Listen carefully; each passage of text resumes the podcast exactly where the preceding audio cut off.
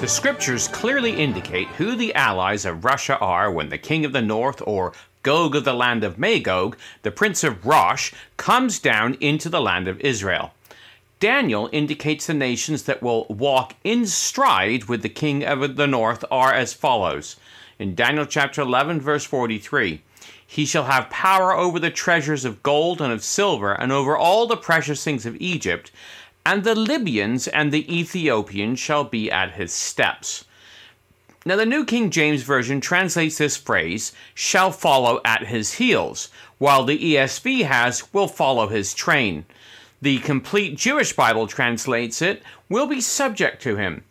So we can see here that Libya and Ethiopia, or Kush, will be following along with the Russian King of the North, being subject to him. The modern word for this relationship would be hegemony, defined as leadership or dominance, especially by one country over others. Now, Ezekiel adds a little bit more detail. We read in Ezekiel thirty-eight, verses five to seven, that there will be Persia, Ethiopia, and Libya with them, all of them with shield and helmet, Gomer and all his bands, the house of Togarmah, the north quarters, and all his bands, and many people with thee. Be thou prepared, and prepare for thyself, thou and all thy company that are assembled unto thee, and be thou a guard unto them. So Ezekiel includes Persia or Iran in the mix, and also states that Russia will be a guard unto the nations that are assembled unto it, and will work to prepare both itself and these nations for the coming conflict. Now, the word guard is defined by the Theological Word Book of the Old Testament as to exercise great care over. It is used in both the sense of guarding someone in a prison and also keeping a flock. It protects, but also maintains its leadership or dominance over. Well, as we have seen, watching Russia's role in the Middle East over the past little while, it is exercising its hegemony over the nations like Iran and Syria. It has moved to protect them from Western interference, but also has kept them securely within its circle of influence. We see this Russia's move to protect Iran from further American-sponsored international sanctions. We see this with Russia's military involvement in Syria to ensure its continued influence in the area of the Middle East. And we also see it with Russia's involvement in the civil war in Libya. This past week, Russia's involvement in Libya was ratcheted up a couple of notches. Libya is an ancient nation. It was mentioned in the Bible before the Roman Empire even existed. It was the home of the Phoenicians following the fall of Tyre. This would develop into the Carthaginian Empire, whose famed leader Hannibal would cross the Alps and attack Rome. It was ruled by the Ptolemaic Greeks. It was the breadbasket of Rome during the days of the empire. When the empire dissolved, it was the base of the Vandals who plundered Rome. It was overrun by Islam in the seventh century and ruled by the Ottomans in the fifteenth century. Italy invaded Tripoli and would form a colony there until the Second World War, when the Italian-German forces were defeated by the British. In nineteen sixty-nine, the government of Libya was overthrown by General Muammar Gaddafi, and Gaddafi was under the Russian sphere of influence during much of the Cold War. Libya has the tenth largest oil reserve of any nation on the planet, and consequently is of great interest to Russia. Gaddafi ruled until the Arab Spring of two thousand eleven, when he was deposed. Since Gaddafi's overthrow, Libya is divided between two rival factions. First, there is the U N-sponsored General National Congress, or G N C, located in Tripoli, that was put in place following the removal of the former dictator, General Gaddafi. Opposed to this is the House of Representatives, located in the east in Tobruk. The Libyan National Army is the military arm of the House of Representatives and is led by Field Marshal Khalifa Haftar. Now, these two factions have been engaged in constant warfare, pushing each other back and forth. For a while, Haftar's army were experiencing moderate successes, pushing into western Libya. Haftar's army was supported by Russian mercenaries. The Washington Post reported, "Russia has avoided a direct military presence in Libya.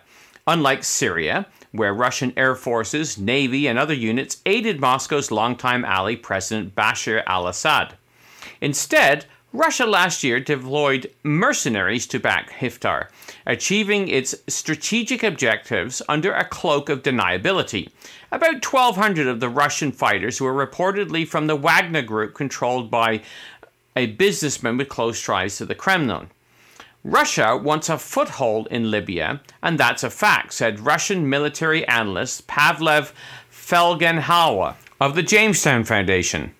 In Syria, in two thousand fifteen, there were deliberate decisions to begin a major operation to deploy forces, Felgenhauer said. Here, there are different opinions on how to proceed, and it's not clear that there has been a decision to do in Libya what has been do- done in Syria, end quote. Well, this has sparked criticism from the West of interference in Libya's internal affairs, forgetting, of course, that Obama sent NATO jets to help oust Gaddafi. Haftar's armies had been reaching Tarhuna, beginning the siege of Tripoli, only sixty-five kilometers away, in April of two thousand nineteen. Well, these past few weeks have seen significant losses by Haftar's armies. The Washington Post reported this last week. Russia's ally in Libya is battered by defeats, but Moscow has wider goals of expanding its influence. The Post went on to report, Russia's ally in Libya, rebel commander Khalifa Haftar, has suffered a string of defeats in recent months as his militias tried to oust the U N-backed government in Tripoli so he could install himself as Libya's ruler. On Friday, forces of the Tripoli government, supported by Turkey and others, seized control of Tarhuna, the last stronghold of Haftar's fighters in the country's west. The recapture of the city, about forty kilometers or forty miles southeast of Tripoli, could mark a final blow to Haftar's siege of Tripoli and his bid to expand beyond his power base in eastern Libya, end quote. Well, what is of great interest here is that Turkey has become the main boots-on-the-ground military support for the Tripoli government. The Post reported, Turkey, however, has ramped up its military aid to the U N-backed side, deploying attack drones to drive back Haftar's forces. It also sent in up to thirteen thousand mercenaries, according to the Syrian Observatory of Human Rights, many of them Syrian fighters who were allied with Turkey against Assad. End quote. Well, at the time of the end, the prophet Daniel details Russia's move against Turkey, the hymn of verses forty and on in Daniel chapter eleven. We read in verse forty, the king of the north shall come against him like a whirlwind with chariots and horsemen and many ships, and he shall enter into the countries and overwhelm them and pass through. So the proxy war in Libya between Turkey and Russia is a sign of things to come. Russia has already involved itself in Syria.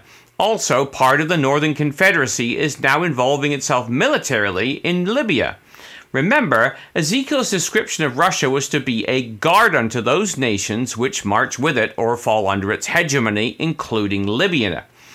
This week saw the arrival of Russian MiGs in Libya, painted over to disguise them, as they did in the Crimean War. C N N reported, Russia, far from abandoning Haftar, is doubling down.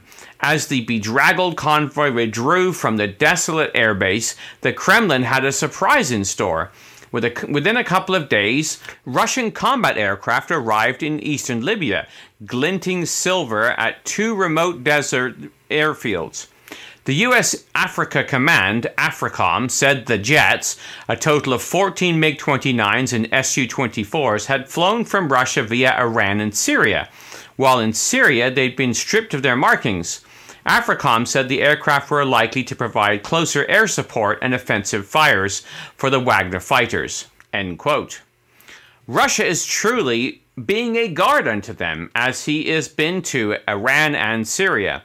Russia is looking to reassert itself as a world power. C N N went on to report, Andrew Weiss of the Carnegie Endowment for International Peace said Putin is displaying an increasing appetite for risk, filling the vacuum left by the Trump administration. We're seeing a much wider pattern of Russian opportunism across both the Middle East and other parts of the world. Far from Russia's direct borders, he saw, said in a video comments on the Carnegie website. End quote. Well, this is exactly what we expect from the scriptures. I mean, the C N N article went on to state the commander of AFRICOM, General Stephen Townsend, said of the Russian move, "Just like I saw them doing in Syria, they are expanding their military footprint in Africa using government-supported mercenary groups." Beyond the Libyan context, AFRICOM told C N N, if Russia is allowed to effectively shape the ultimate result of the Libyan contact, conflict, the U S, and especially NATO and Europe, will not like the outcome. A senior Western diplomat said he had been surprised by Moscow's move, that the Russian intervention went from mercenaries on the ground to jet fighters is quite brazen and astonishing, the diplomat told C N N, end quote. Well, this is not that amazing when you have the light of scriptures shining on the situation. As the world has its attention focused on coronavirus and the riots in America, Russia has its focus elsewhere. The Bible gives a clear indication of the eventual outcome. As the nations of the world prepare, we must prepare ourselves for the return of Christ. Now, as a footnote, we would like to comment on the reaction of some to last week's Bible in the News. The presenter was not being political, but merely commenting on the politics of the age in which we live. Looking at the world through the lenses of the scriptures is never going to be politically correct, nor popular with the world. Remember the words of Christ, "If the world hate you, you know that it hated me before it hated you.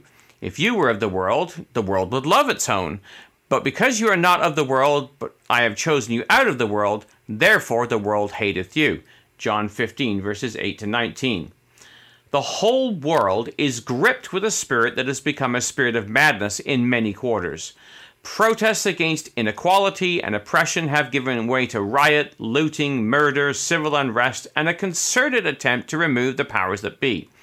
It should be noted that many people have commented on the uprising as being agenda-driven. The Prime Minister of the U K defended Winston Churchill. The National Post reported on Friday Johnson called it absurd and shameful that the Churchill statue was at risk of attack. Yes, he sometimes expressed opinions that were and are unacceptable to us today, but he was a hero, Johnson said. Well, this past week, I happened to catch a clip of an interview on C B C. A reporter interviewed an African-American actor, Clark Peters, who was starring in some new film about African-Americans fighting in Vietnam. He made a comment about the current reaction in America to Floyd George's death that caught my attention. He stated, looking at George on the ground, he was, as you know, well, African-American people mean nothing to this government, and this isn't totally racial. This is more about class. This is about the haves, the have-nots, and the have-too-much. And those who have too much don't know what to do with their time besides use those people below them as fodder to get whatever they need to continue to have more than they need for greed. And in doing so, they've pitted people against each other. End quote. Well, even Peters, an American actor, sees what is going on, that it's not all about race, it's about class. It is about liberty, equality, and fraternity. It is about the frog spirits of Revelation, even though most people of the world don't know what they are or how they operate. Certainly, Peters would know nothing about them. Well, there's a lot of inequality and oppression in the world. There has always been, and until Christ's return, there always will be. The whole notion of rewriting history is a dangerous one. Do we hear cries to erase the Caesars from history because they trod down the Jewish people? Do we hear mobs calling for the Colosseum in Rome to be torn down because it was built by Jewish slaves? Where are the crowds calling for the Jesu Church in Rome to be torn down? It proudly houses statues commemorating the Jesuit persecution of Bible believers. Persecution and oppression are wrong and have been going on for centuries. As Bible believers, we have to step away from the charged emotion of the moment and consider what manner of persons we ought to be, not what everybody else is doing. Several years ago, we saw the Arab Spring. Many people in the Arab nations were being oppressed by the rulers they were under. Yet, it is well documented that the C I A and others fomented the unrest to bring about political change they wanted to see in the world for their own selfish reasons. In some cases, it worked. In most cases, it backfired. For instance, Syria, Libya, Yemen, and others. Rulers may or may not have been removed, but the countries took a turn for the worse and people's lives became much more tenuous. At the time, articles were written, Bible in the News podcasts were made, study days were given, but there was not a lot of backlash like there is today. Why? It is the same basic forces at play then as it is now, just different hands are on the levers. Well, what about our protest? We have to realize that, as Bible believers, it's not our place to advocate for social change. All human governments are corrupt, as they are ruled by men and women made of flesh, with carnal minds. There are some basic principles at play here. Number one, human nature is corrupt, no matter what the color of the skin might be. Whether it is an Arab government, an African government, an Indian government, a Canadian government, an American government, a British government, a Native government, a Christian government, a Muslim government, they're all corrupt. How do we know this? Well, the Bible tells us. Jeremiah seventeen verse nine reads, "The heart is deceitful above all things and desperately wicked. Who can know it?" The Lord Jesus Christ in Matthew, or sorry, Mark chapter seven, verse twenty-one to twenty-three tells us that from within, out of the heart of men proceed evil thoughts, adulteries, fornication, murders, thefts, covetousness, wickedness, deceit, lasciviousness, an evil eye, blasphemy, pride, foolishness. All these things come from within and defile the man.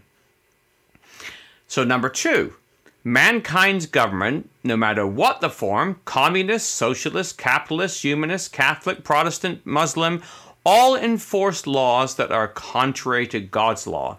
How do we know this? Well, again, the Bible tells us in Romans chapter eight, verse seven, the carnal or fleshy mind is enmity against God. It is not subject to the law of God, neither indeed can be. Number three, it's not our place to protest or resist the current governments, as they are put in place by God. Paul told this to the disciples in the first century, who underwent horrific persecutions. He wrote in Romans chapter thirteen, verse one, "Let every soul be subject to the higher powers, for there is no power but of God. The powers that be are ordained of God. Whosoever therefore resisteth the power, resisteth the ordinance of God. And they that resist shall receive to themselves damnation." Well, the word resist is defined by Strong's Concordance as to range in battle against, to oppose oneself, to resist. The Low Neuter English uh, lexicon defines it as to oppose someone involving not only a psychological attitude, but also the corresponding behavior. To oppose, to be hostile towards, to show hostility. So resisting the government would bring condemnation on the disciples. So why would we want to join in? As we see the world rise in hostility to government and authority, we cannot participate. Even if what is happening is wrong, our place is not to involve ourselves in social issues. We are not going to change the world government today. Sometimes what governments do is wrong, and it shouldn't change our attitude. Peter exhorts us in First Peter two, verse seventeen to twenty-four. He says, "Honor all men, love the brotherhood, fear God, honor the king. Servants, be subject to your masters with all fear, not only to the good and gentle, but also to the froward. For this is thankworthy, if a man for conscience toward God endure grief, suffering wrongfully." So point number four, why do we not involve ourselves in politics today? Well, Christ answers this question in John chapter eighteen, verse thirty-six. Jesus answered, "My kingdom is not of this world. If my kingdom were of this world, then would my servants fight, that I should not be delivered to the Jews. But now is my kingdom not from hence. This is not our country. This is not our war. This is not our cause, even though we or people close to us may be victims of the policy of the government." John Thomas, reflecting years ago on the notion of believers involving themselves in politics of the day, wrote the following: "A saint, who is one in deed as well as name, cannot condescend to subject himself to the conditions necessary to obtain the favor of the political mob, whether that mob be a mob of aristocrats or a mob of what these call the swinish multitude. He cannot, I say, condescend as a son of the deity, a brother of Jesus Christ, and a king and a priest elect for God, to seek the favor of the dead in trespasses and sins, whose votes and patronage are indispensable to his exaltation to the heavenlands, in which he may figure by the eloquence of his speech or the gaudy decorations of a court as a star of the first or an inferior magnitude. No saint could, by any other possibility than that based upon apostasy, consent to occupy the papal chair, or to fill an archiepiscopal, or other ecclesiastical or secular throne. The heaven in which these seats of glory, honor, wealth, and power exist is infected with such malarious and poisonous exaltations of sin's flesh that he could not breathe them and live and move and have continued healthful spiritual existence in the deity. Fortunately for the saints, this heaven is shut against them, its door bolted, locked, and barred, to keep out all who will not fall down and worship the Satan, who is prince of the aerial and bestows its glories upon whomsoever he approves." End quote. Well, the Lord faced the temptation of involving himself in the governments of his day, and he resisted. We read in Luke chapter four, "The devil taketh him up into an high mountain, showeth unto him all the kingdoms of the world in a moment of time. And the devil said to him, All this power will I give thee, and the glory of them, for that is delivered unto me. And to whomsoever I will give it, if thou wilt therefore worship me, shall all or all shall be thine." Well, Christ's answer is the pattern for us to follow. Jesus answered and said unto him, "Get thee behind me, Satan, for it is written, Thou shalt worship the Lord thy God, and him only shalt thou serve." This is the answer for why we don't join in politics or protest today. Now, number five. Social protests are against God's law. Yes, that's what Paul tells Titus when he says in Titus chapter three, verses one and two, "Put them in mind to be subject to principalities and powers, to obey magistrates, to be ready to every good work, to speak evil of no man, to be no brawler, but gentle, showing all meekness unto all men." Well, some may argue the cause is just, but it doesn't change the command of God to speak evil of no man, and to be subject to the principalities and powers, to obey the magistrates, and certainly not to be a brawler like the rioters we have seen in the past few weeks. The problem with mob mentality is that after a short while, nobody even knows why they are rioting.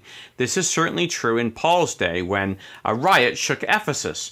We read in Acts chapter nineteen, verse twenty-nine, "The whole city was filled with confusion, and having called Gaius and Aristarchus, men of Macedonia," Paul's companions in travel, "they rushed with one accord into the theater." By the time we come to verse thirty-two, "Some therefore cried one thing, and some another, for the assembly was confused, and the more part knew not wherefore they were come together." Well, this is what happens. After a while, nobody seems to know the reason for the riot. The mob is just possessed with madness. Well, the sixth point. Generally speaking, governments are actually put in place by God for our sakes to keep a peaceful society. We read in Romans thirteen, verse three, "Rulers are not a terror to good works, but to evil. Wilt thou then not be afraid of the power? Do that which is good, and thou shalt have praise of the same. For he is a minister of God to thee for good. But if thou do that which is evil, be afraid, for he beareth not the sword in vain. For he is the minister of God, a revenger to execute wrath upon him that doeth evil. Wherefore you must needs be subject, not only for wrath, but also for conscience sake. For for this cause pay ye tribute also, for they are God's ministers, attending continually upon the very thing. Render therefore to all their dues, tribute to whom tribute is due, custom to whom custom, fear to whom fear, honor to whom honor." Now, the word minister is defined by Strong's Concordance as a public minister, a servant of the state.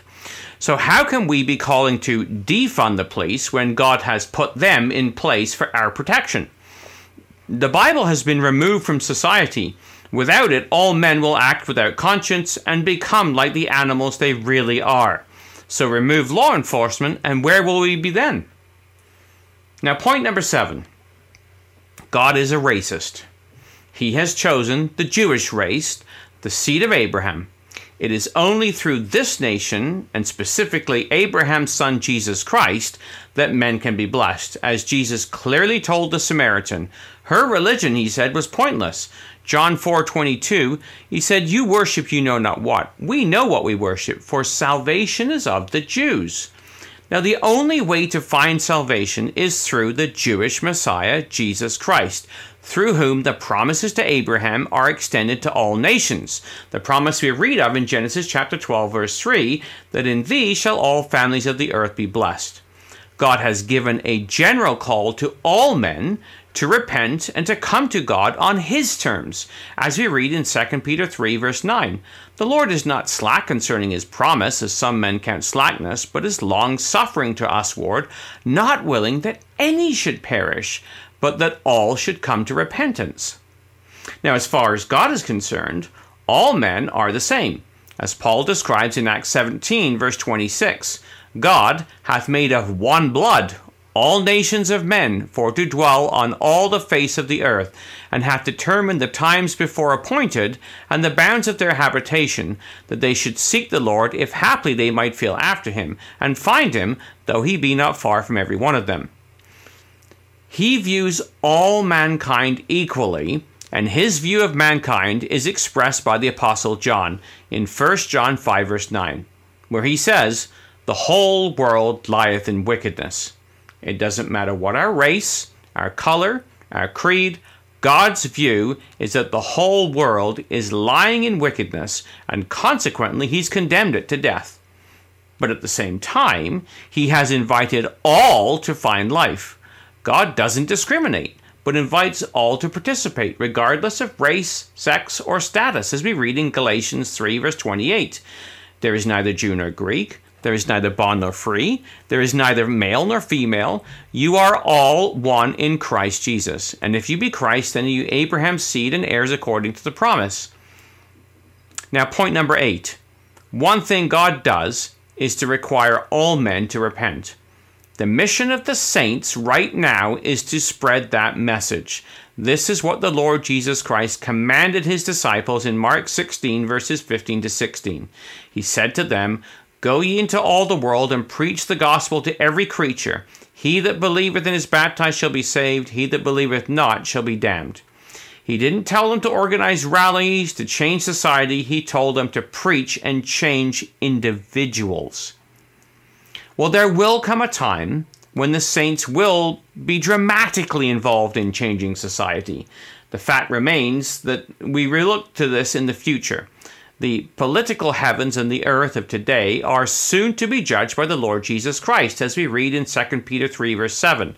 The heavens and the earth which are now, by the same word, are kept in store, reserved unto fire against the day of judgment and perdition of ungodly men.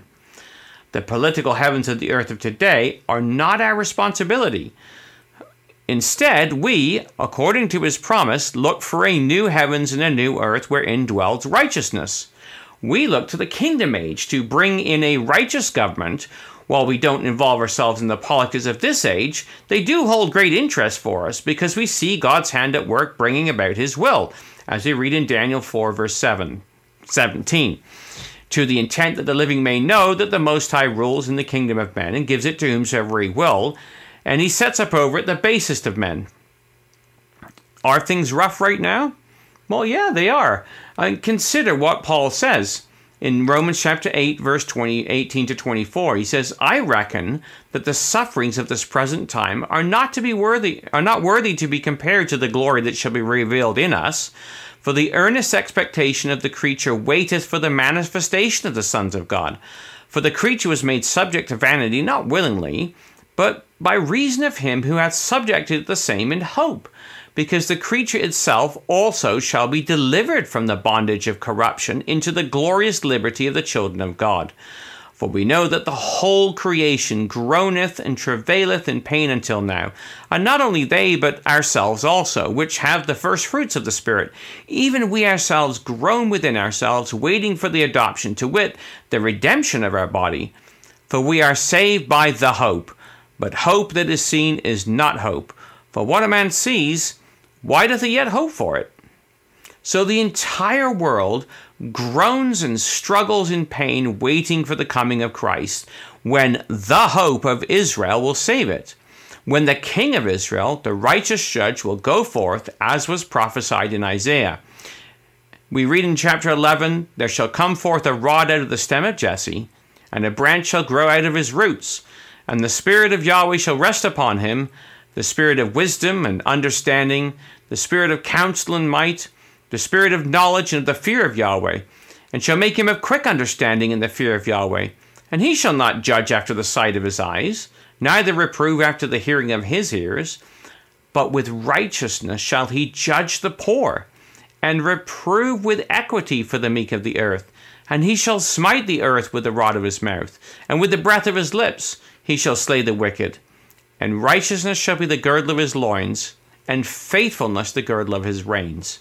The corrupt governments of this world will be brought down, and those who have sought to deceive and oppress, such as the Catholic harlot of Revelation, also known as the false prophet, who along with the dragon, Russia, and the beast, Europe, will speak the frog spirit doctrine that will gather all nations to the battle of the great day of God Almighty.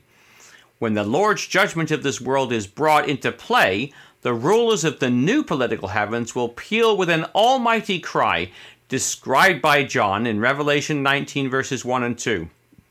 "After these things, I heard a great voice of much people in heaven saying, Hallelujah! Salvation and glory and honor and power unto the Lord our God, for true and righteous are his judgments. For he hath judged the great whore, which did corrupt the earth with her fornication, and hath avenged the blood of his servants at her hand."